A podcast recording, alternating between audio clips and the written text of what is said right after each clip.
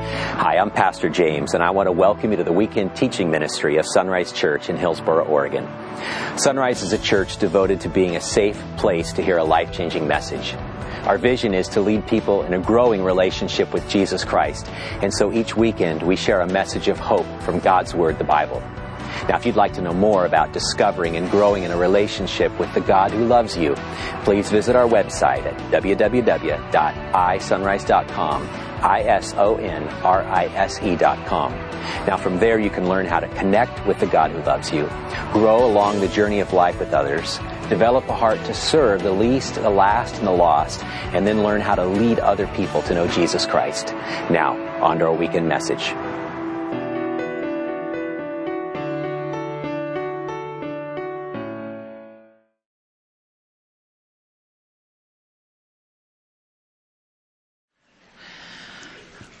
God has blessed my wife and I with three amazing young boys. We actually have two more boys with us uh, for a while, so we got five boys. Pray for my wife. Six, six men in a house. Talk about a mess. Um, but you know, when you have children, if you're blessed to have children, every child is different. There's a little bit of uh, uniqueness to each one. Uh, my youngest son, Seth, he's he's he's cool and weird at the same time, and um, and you know he he starts he started doing this thing many years ago where we'd be watching a movie and he'd say, "Dad, could you pause it?" And I'd pause it. I thought he needed to go to the restroom, but he wanted to know what time it was in the movie. And it's like, "Oh, are you bored?" No, I just want to know where we are in the movie. I'm like, okay. And uh, so he'd ask things like what time is it? I remember he was like three years old. I came down and the, he's in the blanket box, all right? And he opens it up, pops out. I'm, you know, it's like Jack in the Box, and pops out, and he goes, "I've been in there for three minutes." I'm like, okay. How do you know that? I counted to 180. I'm like, what? You know, he, I think you were four when you counted to a thousand at Grandma Margaret's house and was just like, why? Because I wanted to reach a thousand. Me, I'd cheat. I'd go one, a thousand, we're done. No, he got every number in between. Uh, you know, my wife one time came to lie down in bed with the kids. She does that, lay down with them, and she goes, "Can I lay down with you for a minute?" Sure. So she lies in bed with him, and he starts counting, one to sixty. All right, we're done now. Minute's over. so he's a very time conscious kid. Actually, what it is is he's a math conscious kid, and he thinks in math. And uh, he was multiplying at three, four years old, and doing figures and things like that. It's like he didn't get it from me, that's for sure. but you know, we are time conscious people, right? Uh, maybe, maybe not to that degree, but some of us, you know, we we have watches. We want to know what time it is. That's a common question: what time it is. You know, we think about time. We budget our time. We spend our time time. Uh, we enjoy our time. We waste our time. We, we do a lot with time, and we're often asking the question, what time is it? We have clocks, we have watches on our computers, on our electronic devices, phones and tablets, we have the clock. In our car, everywhere we, we know what time it is, right? I even have a clock on the pole, and it tells me what time it is so it can tell me when to stop talking. Do I ever look at it? Not even close, right? But the time is always there. We're very focused on time. It's part of our culture. It's not a bad thing. It just is what it is. Uh, other cultures aren't so focused on time. About 10 years ago, I started going to East Africa to train pastors. Love it. Love the men, the women, the folks over there, hanging out, running in the morning with the children going to school, talking to people, handing out candy, just sitting down hearing stories. It's great. But I quickly figured out that their view of time and my view of time is radically different. Uh, for example, okay, training's going to start at 8:30. I'm there at 8:30. No one's there because 8:30 is a suggestion you know, because we're talking with people on the way. Plus we're walking 10 kilometers to get to the church, right? And then so 9 o'clock, people are trickling in, 9.30. I mean, you start church at 10 in the morning, it probably starts at 11, goes till 4 or whenever. It's just very different uh, been to Uganda the last couple years, with my buddy Dave, and, and this last year I went over to this college to train the pastors for a day to have this ongoing dialogue about Jesus and the Gospels and disciple making. And so I said, hey, I'm going to come for a day and do this. So I go there in the morning and spend time and lunch and afterwards. And the uh, the headmaster of the school, you know, he says, well, maybe you could finish some of that when you come tomorrow. Like, but I told you I was only coming for a day. Well, why don't you just stay for another day? I'm like, I already spent tomorrow, right?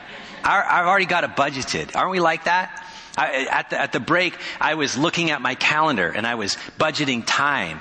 I mean, I like it because I can put in the drive time. I can put in an alert beforehand because I have meetings that are stacked, you know, this week. And, and it's like, that's good to have that, right? As long as we allow margin. But we are very time conscious people. We focus on time. Now, how many of you are really aware of time and you like to be on time, even a little early? Raise your hand if you're like that. Okay, good, excellent. That's my that's my tribe right there. Okay. All right. Uh, how many of you, it's like, yeah, whatever. Raise your hand. Okay. It's like, yeah, we'll get there. Now, you probably married the other person, right? Okay, I know I did. I, you know, I'm like, let's go. If we're not five minutes early, we're late. You know, that's just how I think. And she's like, it's a suggestion. You know, let's hang out and talk. You know, that's I get all that. It's get all that. But it, it's it's part of our existence that time really matters to us. The question, though, isn't what time is it, but the, the deeper, I think the most important question is what are we doing with our time? How are we really making every moment count? We add our years and our days and we live these lifetimes, but are we really living in those moments? Are we really present at that time? Or does time just become a tool for us to schedule? if you think about the book of Psalms, and that's what we're in this summer is a series, the songs of the soul, this uh, beautiful poetry, these songs, these hymns of the nation of Israel. Uh, did you know that Moses wrote a psalm? Moses, the man of God. He wrote a psalm, and it's Psalm 90. And if you turn there in your Bible, uh, you just you're going to look at a few of the verses today. It's page 455 of your chair Bible, and you could grab that if you need a copy of it. The verses will be on the screen. But Moses wrote about time. Now, often a question I ask is, well, who is this person and why do they have authority to do this, right? Or talk about this. Well, you think about Moses. Moses was a young man that was born in Egypt, born a slave of the Hebrew people. Uh, because of the persecution of the Hebrew people, the Israelites, his mother ended up getting him in the, the court of Pharaoh, Pharaoh's house. And so he was raised as a prince of Egypt. For the first 40 years of his life, he had wealth. He was a royal. He had all the greatest education, the military experience. I mean, he was, he was really on the way to greatness. Uh, but because of, of, of a, a, series of events, uh, through a murder, he killed someone thinking he could save his people, was ejected, had to flee the country. And for the next 40 years of his life, he was a shepherd caring for sheep in a barren, desolate wilderness, which a lot of people would think he blew it. There's no hope for his life. Uh, but at 80 years old, God showed up and spoke to him through this burning bush and said, Moses, you are the man I'm going to use to rescue your people, my people the Hebrews. God sent him into Egypt through the series of the plagues, all those miracles. He led a million and a half or more people out of Egypt. Uh, they received God's law, uh, Mount Sinai. They finally, because of sin, wandered for 40 years. So that 40 years of shepherding sheep in the desert, was good because it was 40 years of shepherding people in the desert, in the wilderness. And then he finally gets to that point where he hands it off to Joshua. And 120 years so here's the deal. If someone can live to be 120 and talk about the value of time, I'm going to listen to that person, right? Who can have all those experiences and encounter with God, I think they have something to say about the value, about the insights of how do we spend our life. And so that's what we're going to see right now. So in Psalm 90, it's a psalm of life. It's, it's a song of Moses. And he starts off in the first four verses here. I'm using the NIV. Lord, you have been our dwelling place throughout all generations. Before the mountains were born, you brought forth the earth and the world and everlasting, from everlasting to everlasting, your God. Moses starts off with the first few verses and says this, if we think about our time, our existence within the framework of our lives, we're really short-sighted. We need to think about time from God's perspective. If we really want to make the most of every moment, we need to think about it in the context of eternity. Now, that's hard for us, right? Because it says here, God is from everlasting to everlasting. This tells us about the eternality of God. God doesn't have a beginning. He doesn't have an end. He's outside of time. I had one of the Intel engineers explaining to me something about the speed of light and how when you get to that, everything stops and God is light and so therefore He's outside of time. I'm sitting there, I was just marveling. I'm like, I don't understand most of what you're saying, but it's brilliant. Would you write it out in an essay and send it to me? It might take me a year to get it, but that's amazing. But God is outside of our time. Now we're in time, we have time, we have clocks, we have the sun, we have everything that works to tell us about time and ages. Moses is saying, when you think about your life, the true way to think about your life is in the context of God's existence. And it's massive. From everlasting to everlasting. We think about our lives, and let's just be honest, we're pretty short sighted people, myopic, we're focused on ourselves. We're 16, 18, 20, 22. We think life is all about us, right? That's just how we view it. It's all about us. We're, you know, listen to anybody's story. We're the hero of our own story. Everything revolves around us. We're the narrator of our stories. But the fact is, we're here with 7 billion people on the planet. And you add up the number of people beforehand, our stories may not seem significant until we understand them in the context of God's story. And so the question isn't really, you know, how do I fit God into my life? It's really, how does my life fit into God's eternality? And why would He love me? Why would He call me? Why would He want a relationship with me? Out of all the billions of people throughout the years, ages, generations, and what, what would it mean to have an actual, not a successful life, but a significant life where I am today in the short life that I have. And so Moses just starts by saying, the bookends of your life are not the day you're born and the day you die. When you think about a bookshelf, a bookcase, and you have these beautiful ornate bookends, um, I've got these ones, uh, Douglas from your grandpa uh, in my office at home. He'd been to Africa. You probably were on that trip with him. He got these gorgeous African heads that are there, and they're in my bookcase, and they just they remind me of of, of a great friend, of a, just a great guy, a great mentor, and uh, of just an experience around the world. And they're there, and they're these bookends. And then, then you've got like the, the, the elementary early years and your high school years and your college years and your young adult years and getting married and maybe having kids or going pursuing a business and getting to the point where you're you know you're, you're retiring and you go and you die. And the last book is the final chapter right? The bookends of your life are not the day you're born and the day you die. The bookends of your life are the bookends of god's existence Never having a beginning, never having an ending. See, we like to think that we are human beings, physical creatures, having a temporary spiritual experience in our life. But the way God sees it is we're eternal beings, meaning we're born, and when we're born, when we're, you know, in that moment of inception, we're infused with a, a spirit. It's kind of weird, mystical, but we're not just physical, we're spiritual, and we will live forever somewhere. We are actually spiritual beings having a temporary physical experience, right? That's really the perspective Moses is saying here. I know we think about our lives. I know we think about our generations. We think about our ages. I get it. But if we were to step back and say, in the whole view of eternity, what really matters. See, that's when we can learn to live life. That's when we can really discover the purpose of our life. Is not to pursue what we want. Not that that's bad necessarily. It's just a whole lot less than what we could have and that is discover what God wants for us in our life. Not what is my purpose in life, what's God's purpose for my life. We begin to get a glimpse of that with these words of Moses. The idea is that God has this great, immense love for us. And here we are, we're born and we live. And, and then this is the crazy part of this we'll see as we go on, is that our lives are just a short, short, short season just a short season 60, 70, 80, 90 years. But what we do in this little tiny life, just from generation to generation. I mean, you think about it. Since our nation was, was born, you know, since uh, Europeans came over and the, the whole Revolutionary War and all that, we've had generation after generation after generation. But think about that since the beginning of time, since the very creation. Our little lives, right here, what we do in this little tiny life, amidst all of eternity, what we do here matters for the rest of eternity. What we do, how we live, how we die, um, what we do after we die. Bible says we all have an eternal life ahead of us. With God, without God. So Moses starts by saying, you know, you've been our dwelling place to the generations, everlasting to everlasting.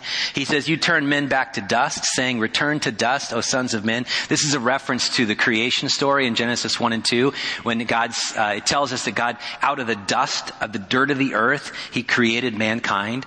Uh, and it literally is dirt. So, you know, the idea of Adam is this red, ruddy dirt, the name there. Uh, it's like dirt man, you know what I mean? Which explains a whole lot about guys, you know, dirt man.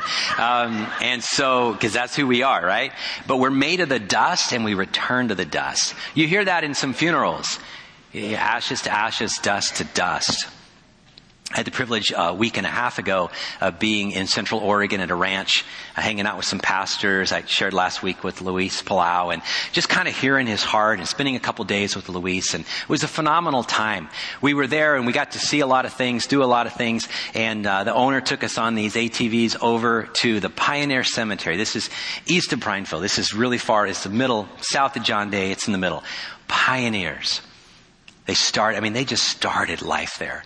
They journeyed across in wagons and they showed up. We went to the Pioneer Cemetery, walked in there. It's kind of this sacred ground, you know. Men and women who lived 100, 150 years ago showed up here. Crazy. The beginning of our state. And the tombstones, the markers, you know, they were all in the 1800s. They were born and they died. They were born and they died. Uh, man, the mortality rate was so high, a lot of children's markers. There was one stone with three teenagers. They had passed away on the journey. And you're standing there and there's nothing left of the people. Their bodies have long ago decayed. And all that is left is a marker with a bookend of a birth and a death. And that's what's happening in our lives if that's all our life is about. And to think about these people that lived and had a full experience like we did, maybe some cut short, in the youth of their life. Uh, but here we are today. Here I am today. Here we are in this moment. Here we were standing by those markers thinking, life is more than about us. It's bigger than this. And he says, return to dust. We all die. For a thousand years in your sight are like a day that has just gone by or like a watch in the night. What Moses is saying is, you know, it's just, it's so much bigger than us. A thousand years is like a day. Just passes like that or like a watch in the night um, I, I, guy was praying and he was praying to God and he said, God, I want to understand this. A thousand years, how long is a thousand years to you? He goes, it's just like a minute, God said. He goes, wow. He goes, God, how much is like a million dollars to you? He says, well, it's like a penny. And so the guy says, God, can I have a penny? And God said, yeah, in a minute. Um, I was, I was, sorry. That's really bad. Uh, sorry. Um, I was talking to that Intel engineer, and he said, "So a thousand years, if you do the math, and I'm not doing that. I could have asked Seth to do the math, but if you do the math, our years, which for a male in the United States, 79.1 is the average. For a female, 80. All right. So the women will outlast us, right? Uh, by, on average there, a little bit. If you take a look at the thousand years and what that means, it, you know, it's like a day, 79.1 years. That is, you ready for this? It's one hour, 53 minutes, and 54 and a quarter seconds. I'm like, it took an engineer to figure that out. Thank you so much. But that's how fast our lives are. And then you figure my sermon's 35 minutes. I'm wasting a quarter of your life right here, right? Okay, in church. Okay. So, but, but, but the idea here is that it's fleeting. He says, or like a watch in the night. Um, a watch in the night where there were certain times set up for people watching, guarding. In college, I was a night watchman in Salem, and I worked either the 7 to 11 shift, which was always fun because there were people, people doing homework, people partying, hanging out, that kind of stuff. You have a lot of friends there. You can hang out, walk around with security. The 11 to 3 shift, that was a bad one. Staying awake. It was dark. It was really dark. It was in Salem at, at Corban Western Baptist where there's prisons all around you. It's kind of eerie. And, um, you know, walking around at night, hearing things, seeing shadows move. And then there was the three to seven, which was great to get up early and go to, you know, do the work and go to breakfast and fall asleep in class. Um, but the fact is, is that it was just a couple of hours. And what Moses is saying here is when you think about God's existence, it's massive. God's existence is, is un, there's just no way to count it. It's just timeless. That's the God we worship. But our lives, they're over like that. Uh, the half brother Jesus James, he says this. He says, Our lives are like a vapor. They're like a mist that rises up and whew, they're gone. The Bible says our lives are like a blade of grass. They, we just kind of spring up and we grow and then we die just like that. Our lives are short. The question is, what are we going to do in the short life that we have to make a big difference in the world? And to make a big difference because we have a relationship with God. Moses goes on to say this, and I, I, love how he does this in verse 10 and then down in verse 12. The length of our days is 70 years, or 80 if we have the strength. Yet their span is but trouble and sorrow, for they quickly pass and we fly away. Again, a beautiful picture that our lives are gone. We're like a bird and we're just gone. And what we do matters if we have a relationship with God. Because it's not about trying to take our life, our 70, 60, 70, 80 years or whatever we're given, and just pack it full of things and fill our lives with all these emotions and encounters and travels and things. I mean, those are good things. Businesses and decisions and people. So those are great. Um, but if that's all we do with our life, when it's over, it's over. And we've spent our only life on ourselves. But instead, if we could think about what life is really all about, it's about God, not about us. And the true purpose of our lives is God's purpose and getting into that, then whatever we do with our life can really mean something for not just this life, but for other people, for all eternity. Because the short time we have will be gone. In fact, this is what he says in verse 12. Teach us to number our days so that we may gain a heart of wisdom. We number our years, don't we? We have birthday parties. Those are exciting. Well, at least until you're 39 and three quarters, they're exciting. And then once they turn to 40 and then they go 50 and 60, we don't really like to think about those. And when you're a kid, a year is forever. And when you're older, a year is just like that. Teach us to number our days. Teach us to number our days so that we may gain a heart of wisdom. So that we could truly have a perspective of what life is all about. So that we could have wisdom in the moments, the everyday moment of life. Teach us to number our days. I, I know we do this. As a people, we do it. We number our days. We, we think about the days and we count until a, a, moment, an event. Kids, when they think of a birthday party, they know, birthday party, they know how many days until their birthday. I was participating in a wedding yesterday, George and Stephanie, great couple from Sunrise, and they were married in Newberg and drove over there and it was just great. Got to pray in the service and, and you know, a couple weeks ago asked George how many days. He knew exactly how many days till he was getting married. Now, if he can remember his anniversary date, that's gonna be a miracle, okay? Right, men? But, but to think about this, he knew the days uh, we had a lot of students graduate from high school. And you could have asked them three months ago, how many days? They had the days counted down. So they no longer had to go to school or, or graduation or, you know, just think about life. Um, it, or think about Christmas, right? We even have apps on our phones that can tell us how many days till Christmas. We number our days. I saw my friend Annette, you know, very pregnant, and I asked her this morning, how many days? She said six, right? Ever ask any pregnant woman, she knows, all right? How many days, all right? We number our days. We number our days. What Moses is saying is if God could teach us to number our days, we could gain a heart of wisdom. I like how the New Living Translation says it. It says, teach us to realize the brevity of life, the shortness of life, so we may grow in wisdom. In other words, the wisest person knows that life is short. And if we can make the most of every moment, every hour, every day, every month, every year, then that will be a meaningful life. Whether we've lived it all for ourselves or we've lived it for God and the people that God's put around us. When you get to the end of your life, will you look back and know that you did all that you wanted to do? Or will you realize that you did what God wanted you to do? And so I think it's a perspective change for us. Teach us to number our days. Because, my friends, the truth is our days, they are numbered. We don't know the number of days, but they are definitely numbered. And we uh, don't have any control over that. We don't even really have knowledge of that. I mean, I, I, wish it was like, you know, we had an expiration date on the back of our neck, like the gallon of milk. You know what I mean? You open it up, it's like, whoo, there's a date. We know exactly. Because you discover people that hear a report from a doctor the doctor says you have three months to live. You have six months to live. What you do in those days are probably radically different than what you would have done if you had never heard the report. And apart from quitting your job and going to Disneyland, what you do in those moments matter. What if we just lived like that today? What if we lived like every day was our last and it really mattered? Mattered to God, mattered to the people around us. We spoke the words. We had the experiences and the moments. And we lived like today was the day. I have a ritual that I do every day, either in bed when I turn the alarm off or stand up, or this morning it was down in my chair, uh, reading the Bible, reading through Proverbs and eating breakfast. It's like a prayer. It's a moment where it's like, okay, God, I want today to count. I want to know that today mattered to you. So I want to experience what you want me to experience today. I want to talk to people. I want to see you work. I want to see this day from your perspective. I don't want to end my day, God, having asked you to bless my day. I want to see what you want to do in my life, and I want to do that. I want to join what you're doing, God. I want to be a part of this. I want to encounter whatever you want me to encounter and whoever you want me to encounter. I don't want to get to the end of the day just having wasted it because every day counts. Every moment matters.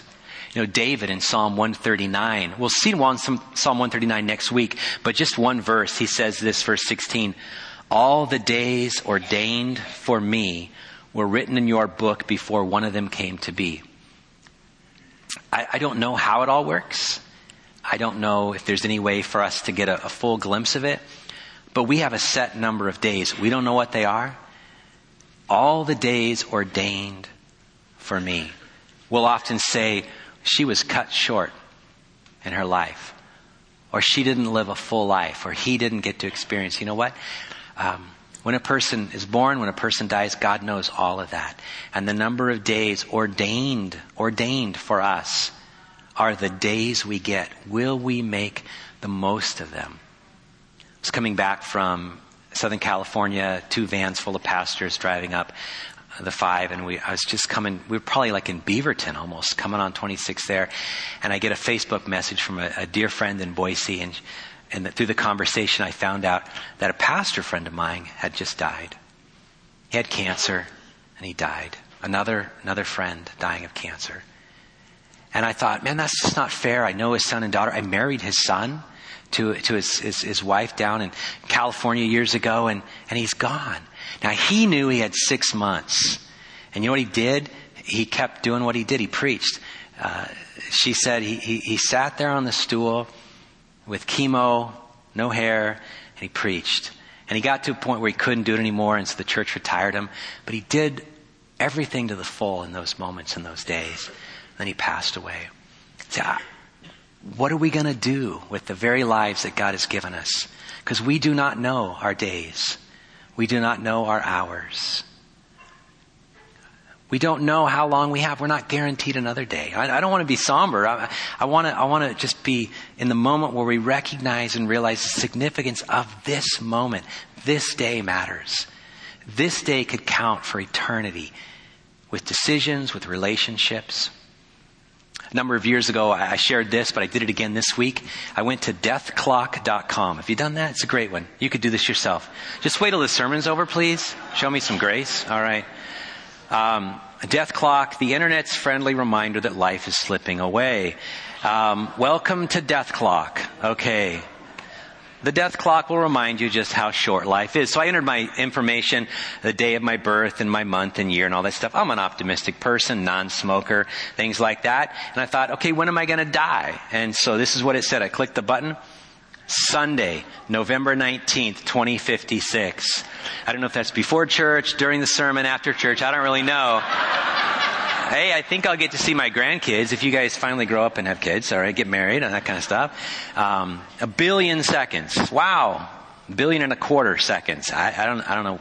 How do you equate all that? Uh, when I first input all the information, it said, I'm sorry your time has expired. Have a nice day.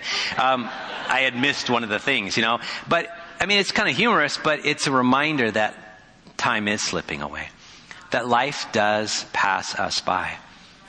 And, and I know the American way and I know the dream is to fill it with everything and have every experience and try to find the purpose of our lives. But my friends, Moses tells us very, very, very clearly and in a beautiful way that the purpose of life is God. And, and let's not try to fit God into our lives. Let's try to fit our lives into God because he is offering up the very life that we have. Now here's the cool thing. It's kind of a, it's kind of a weird thing. So God is eternal. He has no beginning or end. He's not in our time. And yet, he entered our time. And not just to show up with a message or an angel or whatever. God, who is the creator God, outside of time, after creating everything we see, time included, loved us so much that he stepped into our time and was born and had a human experience. That's Jesus. And he was born.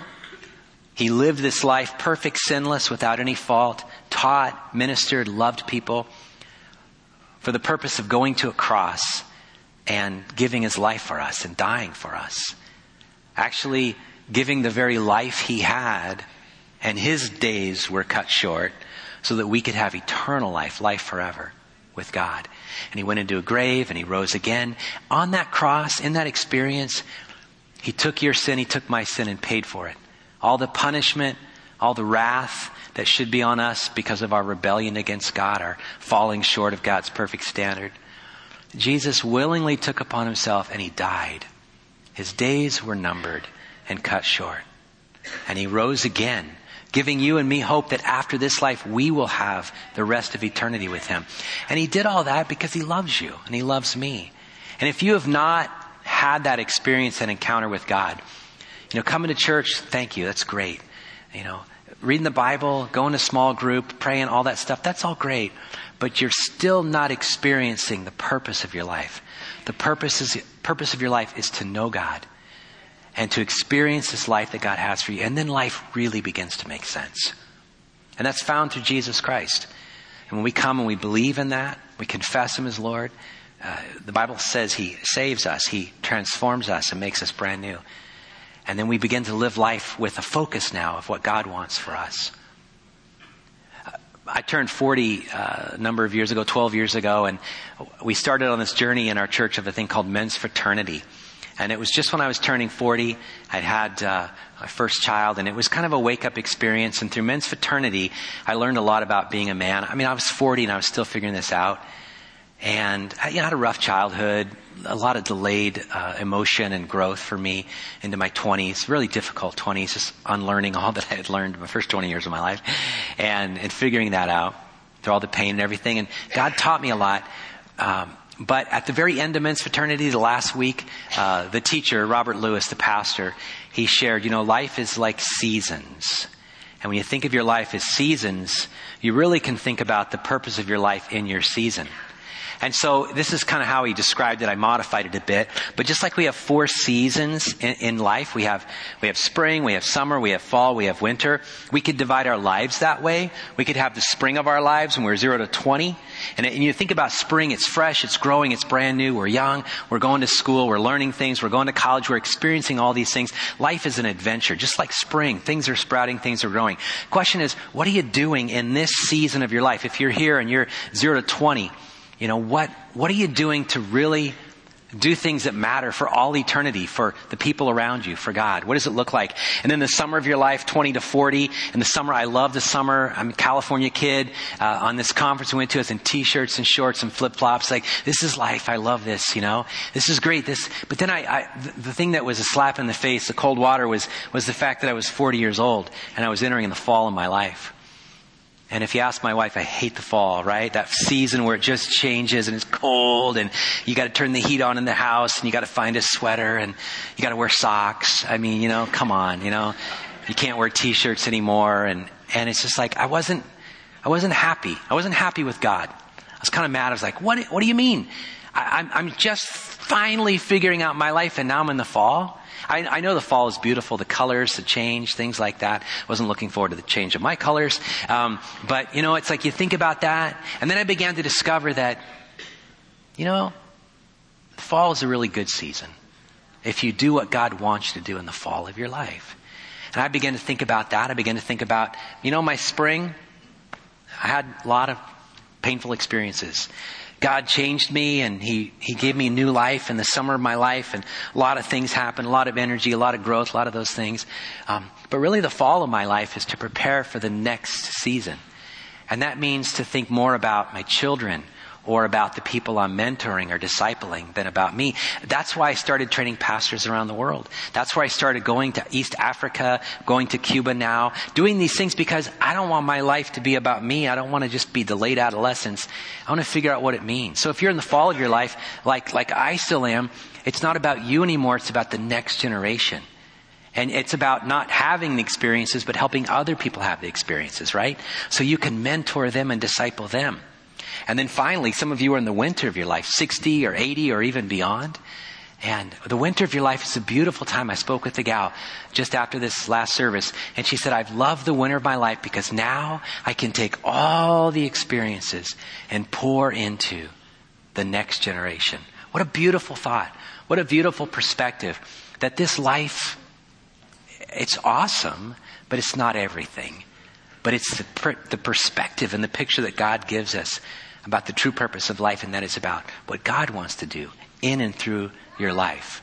And so you think about this. Maybe this week have an assignment. The spring, the summer, the fall, the winter, whatever season you're in. Transitions are hard. I know that. It's tough to grow up and enter the summer and become responsible, move out of your parents' basement, right? It's tough to, you know, to be in the fall and to realize I have a new purpose. Things are changing. It's tough to be in the winter. A lot of people in the winter don't, don't think that their life really matters. Oh, immensely matters.